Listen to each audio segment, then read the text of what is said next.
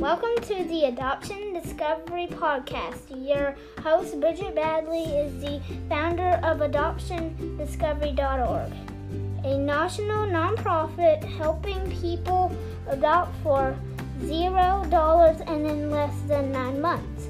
Join us for real support, real help, and real answers to your adoption questions.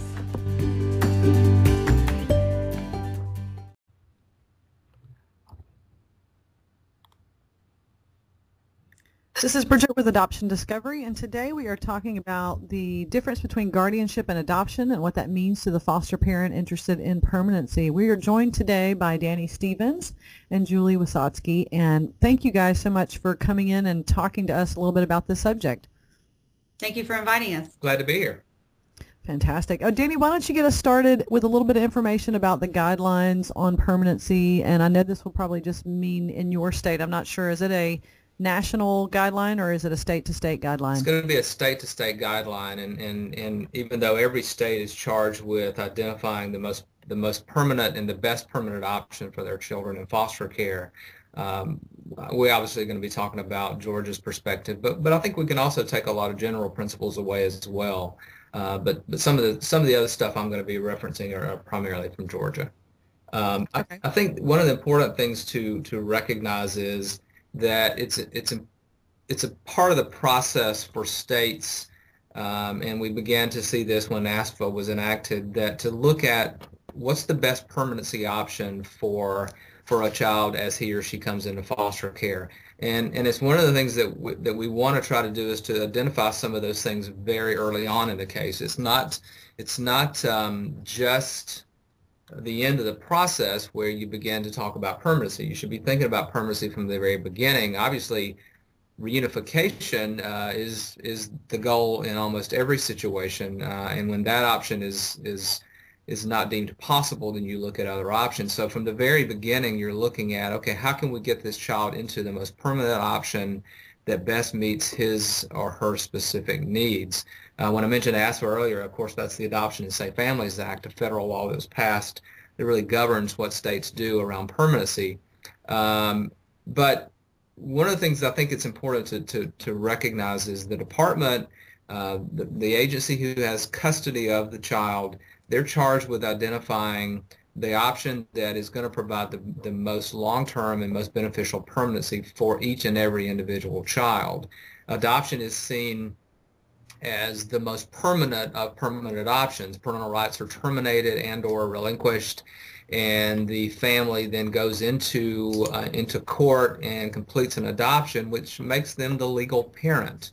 Um, so that is the most uh, the most permanent of permanency options and in most states that is going to be the preferred option. Uh, and you would go to guardianship or you would go to to long-term foster care for example. Um, when you have a specific child in a specific situation that you've deemed that the the child is not going to return home that's your first your, your first criteria. And um, when you say well you know what? Termination of parental rights um, and adoption is not the most um, practical or appropriate situation for this particular child. So you, I want to make it clear that you, you're going to start with adoption first and exhaust that as a possibility um, and as you go forward. That, that discussion should be held all along the process with all the parties, including parents, including foster parents, including uh, other support staff, from the community so that everyone is involved and, and aware of where the child is moving in his or her plan. Um, so for that to happen, though, that is a you you clearly to go move toward that adoption option, you have to have a TPR to move toward guardianship. Not necessarily so. Is that correct? Correct. To move to adoption, you either have to have termination of parental rights or, or a voluntary surrender by the birth parents um, in order to, to proceed with an adoption. Guardianship, of course, you can you can make that permanency option before termination of parental rights, or you can do it after. But I think the key point is to is to make sure that uh, that each case manager and, and department, county department in, in Georgia at least, is looking to say what is the most permanent option that gives this child the best opportunity to thrive in his or her daily life. In some cases, uh, particularly for older teenagers, um, that may be the best permanency option. Um, many states have have fairly strict criteria around around younger children being placed for guardianship. Uh, some states, as I understand it, have specific uh, guidelines around we're not going to do guardianship for children under a certain age. And the idea being that that with time you, you want you want to go in most situations with with a permanent option of adoption that, that cannot be revoked and changed. Whereas guardianship um, can can be revoked. It can be taken back and changed uh, at a later point in time. Wouldn't that be more important with a teenager than less important when they're about to be on their own? I mean, they're about to be independent and maybe not have the skills needed to be able to do that? Yeah, that would be, and, and, and, and that's why adoption is almost still almost always the, the, the goal, the primary goal in those situations. The problem comes into play that, in, in for example, in Georgia, and it, it varies from state to state, but in Georgia, the uh, the child must give uh, his or her consent after age 14. So you may have a situation where a child at 15, 16, 17 says, you know, I, I just don't want to uh, to to go into an adoption. Sometimes it may be reasons like I feel like I'm betraying my, my mother, and my father. They don't want to sever that parental They don't want to sever that relationship with their parents, um, even though even though that's one of those things that, that a good case manager and, and a good therapist can talk with, with the child about that just because you go through with an adoption doesn't mean that you have to sever that relationship with your birth parent. Uh, some states have open adoption laws. Some states have open adoption agreements. Um, but, you know, that's where good casework and good therapy and, and really getting down to the core issues with a child as to what's your reticence to go with the adoption? What, what's your hesitancy? What do you think you're going to lose and not lose?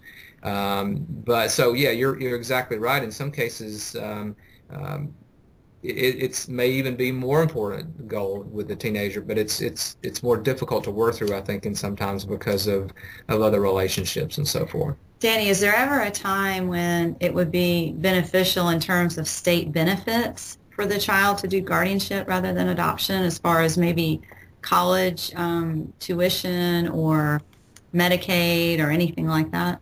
You know, that, that gets into some real complicated discussions that we probably don't have time for, but... Uh, That's another podcast. Yeah, exactly. Um, but but she does bring a good a good point. I mean, I think there's a lot of questions around what do I lose, what do I gain? Yeah. One, one of the things to consider is um, guardianship dollars, at least in Georgia, are, are state dollars uh, which means they're subject to budgets. Um, whereas your adoption assistance, if the child is uh, uh, meets 4E status, um, those are federal funds that, that aren't likely to be pulled. So I think you're getting into you're getting to a lot of discussion point around I'm going to take guardianship and I'm going to make the assumption that those funds are always going to be available. Um, you know, it's clearly a situation where those funds are available contingent on on the availability of funds which is, you know, as we've seen over the last five, six years with state budgets, that it is a little fluid from time to time. So I think in some ways, um, one of the things that we know is that there is at least, not to say that we couldn't get a federal law that would dismantle or, or alter the adoption assistance program, but that's that's not as nearly, in my opinion, likely to happen as as you change your guardianship uh, responsibilities with each individual state. Um, you know, with it depends a lot, I guess, on whether a child meets um, the state's defini- definition of special needs and whether that child may or may not be eligible for adoption assistance. That may be part of the discussion. Um, but, you know, that's a discussion that should be had early, early on with either the relative who's considering uh, permanency for the child or, or the foster parent who's considered who's being considered as the permanent option for the child to look at all of those options in terms of what's best. Although I think it, you know, it's one of those situations where the department is going to look at, at all aspects of permanency in the best interest of the child, not just financial. Um, finances are certainly a big part of the process, but I think we also want to make sure that we look at, at the option that's going to be the most appropriate for the child emotionally, physically, financially, and in, in every other way.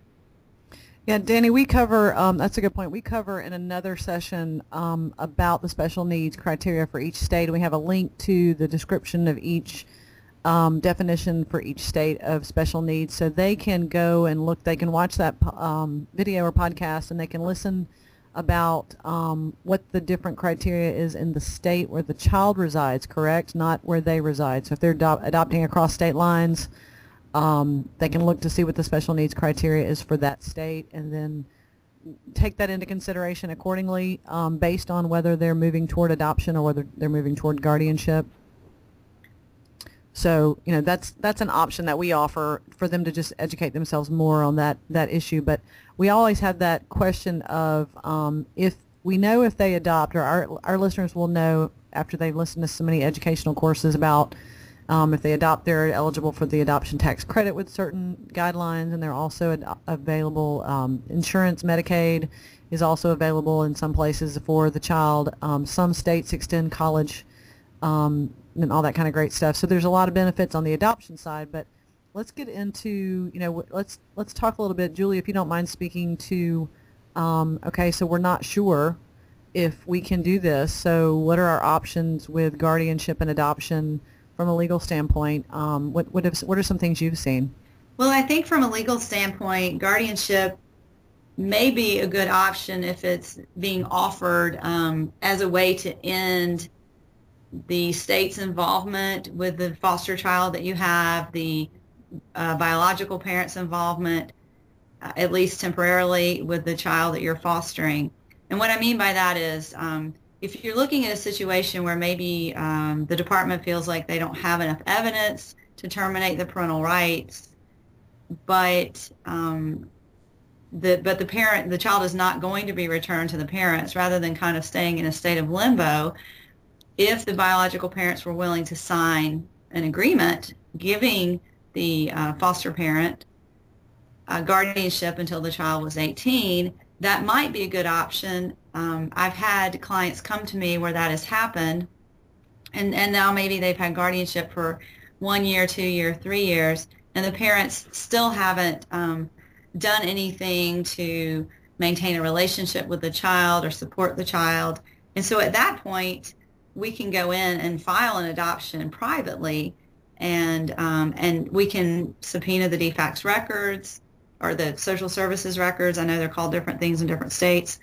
We can subpoena social services records. We can um, ask for caseworkers to come in if they're available to testify, and we can do a just a private termination at that point. And I've I've had success in doing that.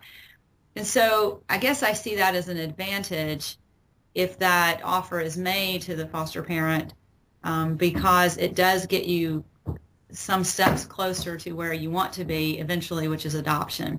Usually a guardianship until 18 order, at least in our jurisdictions, would have some um, qualifiers in it for the biological parents. For example, it would say guardianship until 18. Biological parents can come back and petition the court to get rid of the guardianship and to dissolve the guardianship and return custody to them once they have completed a drug and alcohol program, um, gotten stable housing, basically what it would say. A case plan, huh? A case plan, exactly. Yeah. But it would be, but at that point, the social services wouldn't necessarily be involved except as a witness the adoptive parents would be in charge, their attorney would be in charge of, of handling the termination of parental rights hearing, as well as the biological parents would have to hire an attorney to come back and, and go to court. And possibly they could be appointed an attorney in, in certain situations, but it would be, the responsibility would then be on them. Social services would not be helping them with their case plan. They would have to do everything on their own, out of their own pocket. Uh, so the case plan still stands. Is that so?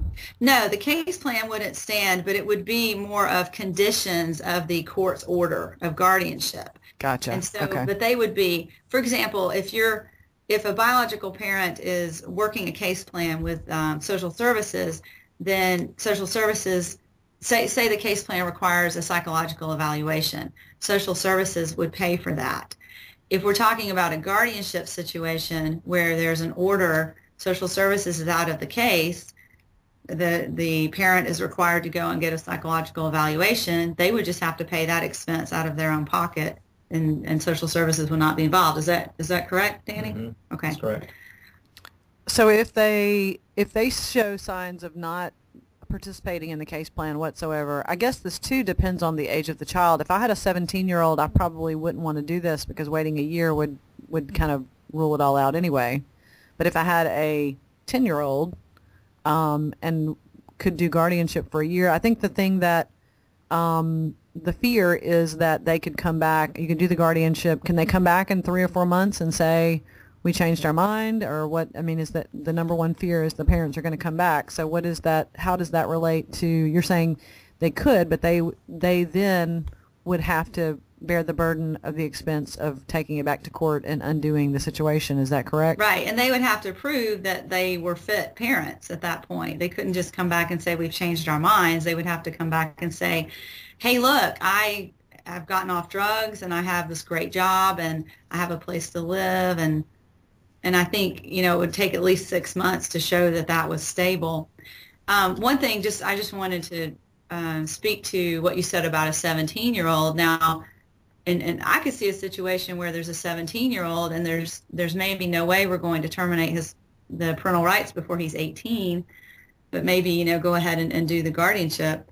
Once once a, a person is 18, if they are bonded with their foster parent and they're over 18, you know you can do an adult guardianship, which is a very simple process and or adult adoption. That's that's what I'm. I'm sorry, an adult adoption. Um, nobody, you know, the parents don't have to consent to that. Just the just the child who is now an adult consents. The adoptive parents consent, and it's it's very easy.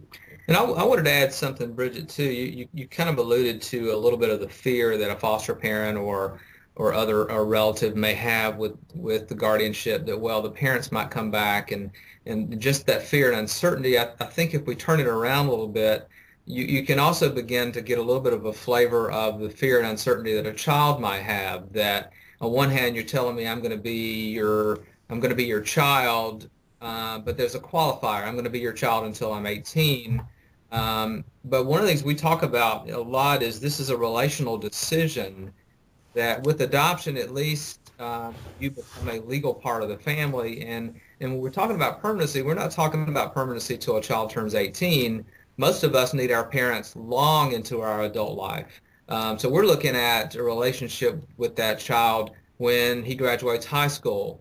It, who's going to be at his high school graduation? When he gets married or she gets married, who's going to be there for that for that great event? When when a parent, an adult has their first child, who's going to be in the in the uh, hospital room when that baby's born?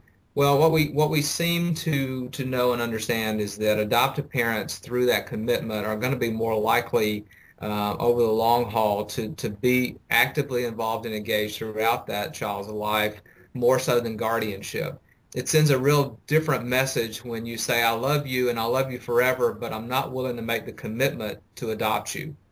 Right. Um, you know, and and it's almost like there's a conditional part of that relationship that some children find uh, very difficult to deal with. Wait a minute, you love me and you're committed to me, but not enough to make the final ultimate commitment. So, you know, one of the things we talk a lot about is when we, when we talk about whether a guardianship is, is in the best interest of the child, it really is that relational aspect and component of what it really means. Um, and maybe the child, again, as we talked about earlier, says, I don't want to be adopted, but rather than take that face value, I think what we have to do uh, to be really good at what we do is to really assess what that really means. Is he saying, I don't want to be adopted, or is he saying, I would rather take what I have than run the risk that you try to find an adopted family and you fail, which means no one wants me? Uh, right, right. No, I, I, totally agree. I think that that's something that the foster parents really need to look at and, and seriously consider with the help of a counselor on what's in the best interest of this child. Is it really we should be looking at the best interest of the child 1st mm-hmm.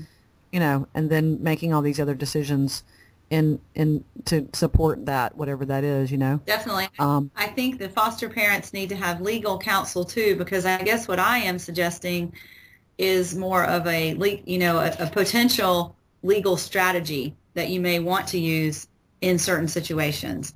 And, yeah, and all are very important though. All are very important in the scheme of things to really look at it, you know. And I think that's why they need, as you said, uh, a counselor, mental health counselor, as well as legal counselor, um, right. to to assist them through this process. Because uh, foster parents do have rights and, and they do have um, an interest in the case and, and can intervene in the case and, and be heard by the court. And in Georgia, in fact, it's, it's legislatively mandated. There is a foster parent bill of rights uh, that that foster parents, you know, can, you know, are subject to. So it's it's pretty important that they're that they know and understand their rights and what's available to them. It's also important, I, I think, as we make this decision, that again, that that decision is something that's discussed from the very very beginning, uh, even to the point where you may select one foster parent over to the other, depending on their current circumstances and the circumstances of, of, of that particular child. That you want to you want to put your children in the best possible situation that will reduce their number of moves and that will provide them the opportunity to, to be in that last placement. Um, and that last placement is what's so important for, for children to, to be able to look at themselves in the mirror and be able to say with certainty, I'm going to be here tomorrow. Uh, none of us have that certainty, but as certain as we can to be able to say, I know where I'm going to be a year from now. I know what, what my life is going to look like to some degree, or at least who my support system is going to be. And that discussion needs to be a, a front end, middle end, and back end discussion, not just a back end. Mm-hmm. Right, I agree. Well, let's talk about, we only have about five more minutes left. Let's talk about the steps that, so I'm a foster parent and I'm wondering what are the steps I need to take to move toward um, adoption or guardianship if I'm in this foster parent situation? What's, what's step one and what do I need to do? Give me just a couple action items that I can go tomorrow and, and and figure out what I need to do? Well, the department is going to set the permanency plan. They're going to decide whether whether adoption is the permanency plan, whether guardianship is the permanency plan, uh, whether placement with a fit and rel- willing relative is the party is the is the plan. The department is going to set that uh, with the full knowledge uh, of of the foster parent at, at the point of deciding to, for example, if adoption is the permanency plan, uh, at the point when the department in Georgia at least decides to to seek termination of parental rights or in the case where a birth parent surrenders his or her rights, at that point when, you, when you're looking at legitimate permanency, uh, the department by the foster parent, parent bill of rights is, it has to give the foster parent the first option to be considered as the adoptive resource. Um, and so when when the decision is made, hey, we're gonna we've made the decision that we're going to ask the court to terminate parental rights. The foster parent is is going to be notified within a within a certain number of days that the department has made that decision. Uh, just as a as a piece of information, hey, we're we're going to make this decision. We've decided we're going to ask the court to terminate. Doesn't mean we have any idea whether the judge will honor that request. But we're going to we will make sure you are aware. At the point when, and in Georgia, we we've really increase the, the, the, process in the beginning, trying to to put our children in the most uh, permanent uh, placement as possible, but also to do so as quickly as possible. So uh, again, this varies from state to state, but in Georgia, uh, foster parents are not licensed initially as as adoptive parents. Also, they're licensed as foster parents. So one of the things that that the department would do is is say, hey, we're going to go for termination of parental rights, and then the family would be asked if we achieve termination and adoption is our plan, would you be interested in exercising your option uh, to, to be considered as an adoptive parent? And if so, uh, the department would do an adoption assessment of them so that they could uh, be legally certified uh, as, a, as an adoptive parent. So I think that in terms. So is that just like an extra home study, or is it just like a maybe a visit, or what does that look like? It's not really an extra home study. It's it's it's an evaluation by the by the adoptive parent that's based on on two criteria. Are are you the most appropriate permanent option for your child? And Wait, by the adoptive parent or by the caseworker? By the by the both actually. Okay. The adoptive okay. parent, of course, or the foster parent, of course, has to decide whether he or she wants to be. Okay. Uh, if if if they want to be, then the department really has to look at two options. Are you the most appropriate permanency option right now? And in many situations, you would have to say yes, or or if not, why is the child still there? But your your bigger question is is are you the most appropriate permanent option for this child a year from now, two years from now, 10 years from now, 20 years from now. Because permanency adoption is a, a legal relationship. You become the, the permanent parent forever. Um, so part of the discussion is going to be, are you prepared for this? Do you, um, are you the most appropriate person uh, to do that? Um, taking into account health and circumstances and all of those things that, that would put the child in the best possible placement to be a permanent family. So it's a process. It's not just an agency-driven decision. It's it's a it's an assessment that's joint between the foster parent and and the department. Though ultimately the, department makes the decision as to uh, whether that foster parent is the most appropriate uh, family for that child. There certainly is an appeal process uh, for foster parents through the Foster Parent Bill of Rights, but it is a determination based on not your current caregiving abilities, but are you the best permanent option forever for this child? So what if the department is kind of, uh, let's just say time is passing and nobody's really moving toward permanency.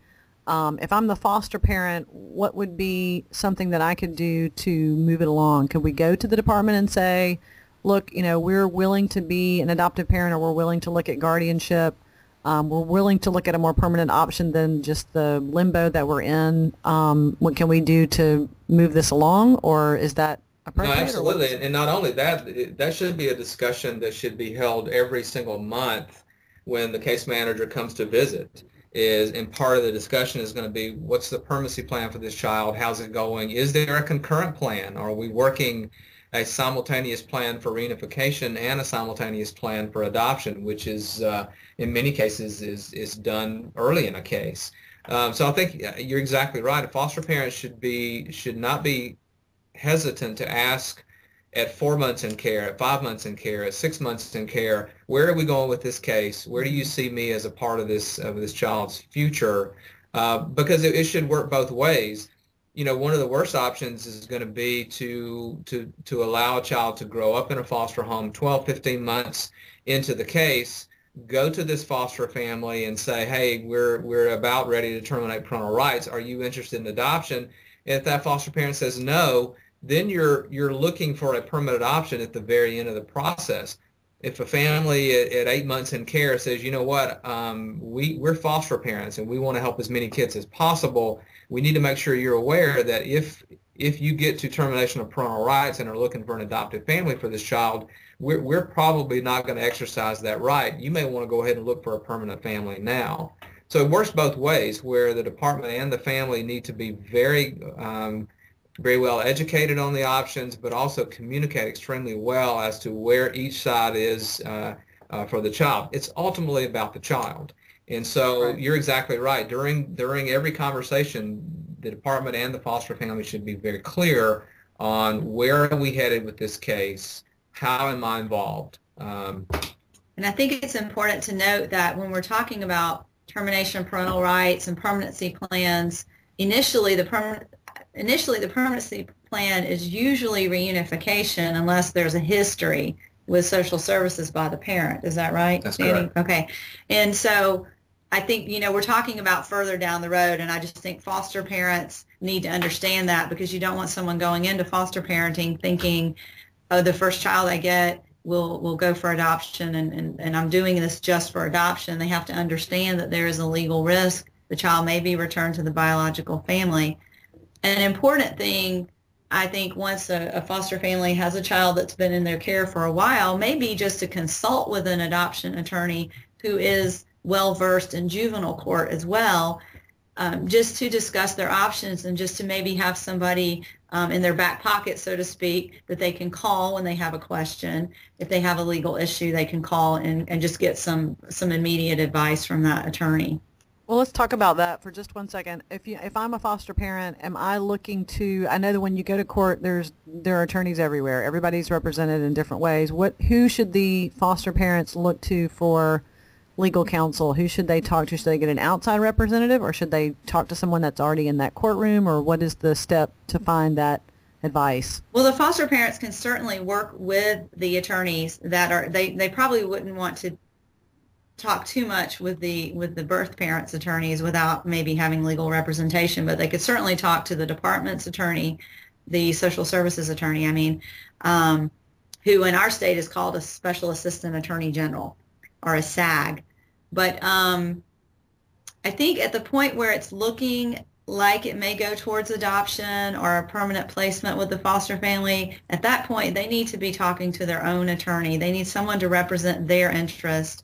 And they are allowed to file something called a motion to intervene so that they can actually be made a party to the case. Okay. Because otherwise they're just kind of a witness to the case. Um, they're And they're paying for that outside counsel on their own, correct? yes, they would be paying for the outside counsel on their own. Now, in certain situations, they could maybe just consult with outside counsel and say, this is what's happening. At what point do you feel like you need to, to come into the case? And, you know, and, and that would be certainly a, a cheaper option just to have somebody kind of on retainer to come into the case at the appropriate time. Okay. And we talk a little bit about finding that right attorney in another podcast, Yeah. but we will um, let them go and listen to that for more information on that. Uh, really, really appreciate. Is there anything last that you guys want to add? We are about out of time. Um, anything you want to add? And, and this has been great so far. I think it's been wonderful information for um, anybody in this process to be able to get a little bit clearer on what they need to do. So, any last words? Yeah, you know, one of the things I wanted to add, Bridgette, is is something going back to something that Juli just mentioned, and that is, I I think it's really critical for families entering this system uh, who want to be parents to a child in foster care, is to be very clear with themselves and very honest with themselves about what they feel their skills are and what their ultimate goal is to be. Um, foster parenting is, is very different from adoptive parenting. They're very different responsibilities, uh, very different levels of involvement. Um, and, and, and we, when we see families get hurt, it's often a situation where they're in the wrong category. They, they really want to adopt, but they decide, well, you know, I've heard that foster parenting is the best way to get there, so I'll do that first. Uh, and then they find that the first child comes to them, stays six months, and goes home, and their heart is absolutely ripped apart. Uh, so I think it's really important for families that are listening to this who are just starting the process to be very clear about what the options are in their particular state, but more so what be very clear about what their ultimate goal is to be. Is their goal to be a forever parent that a child comes to them and stays with them forever, or is their job to to be the parent for as many children as possible, whether it be one day, a week, a month, or a year? They're very different emotional levels of involvement as well as, as physical and, and, and other kinds of involvement. So I think it's really important for couples that are listening to this, families that are listening to this, to be honest with themselves about what they ultimately hope to achieve. Um, you know, in Georgia, you know, you may have about between 80 and 90 percent of the adoptions every year are by foster parents. But the other side of that coin is is you may only have 12 to 15 percent of kids who come into foster care during a given year who end up in adoption. Um, so on one hand, you could say, well, the majority of the time, if a child is adopted from the state, uh, the foster parent is going to be the, the most likely person to adopt. Um, but it only takes one child to have your heart broken apart. So I think, and I'll, I'll close with this, just be very clear and very aware of what the options are. Do your homework. Talk to the representative of the department, to an attorney or whomever, or talk to Adoption Discovery. Uh, and learn what your options are, but but learn what your goals and your roles and responsibilities and what you hope to achieve. Um, really, really critical. Thank you. Thank you both so much. I appreciate your time today. And that is all for today on this topic of guardianship versus adoption. And we appreciate you listening. Good day. Hey, Bridgette. Thanks, Bridgette. Thank you.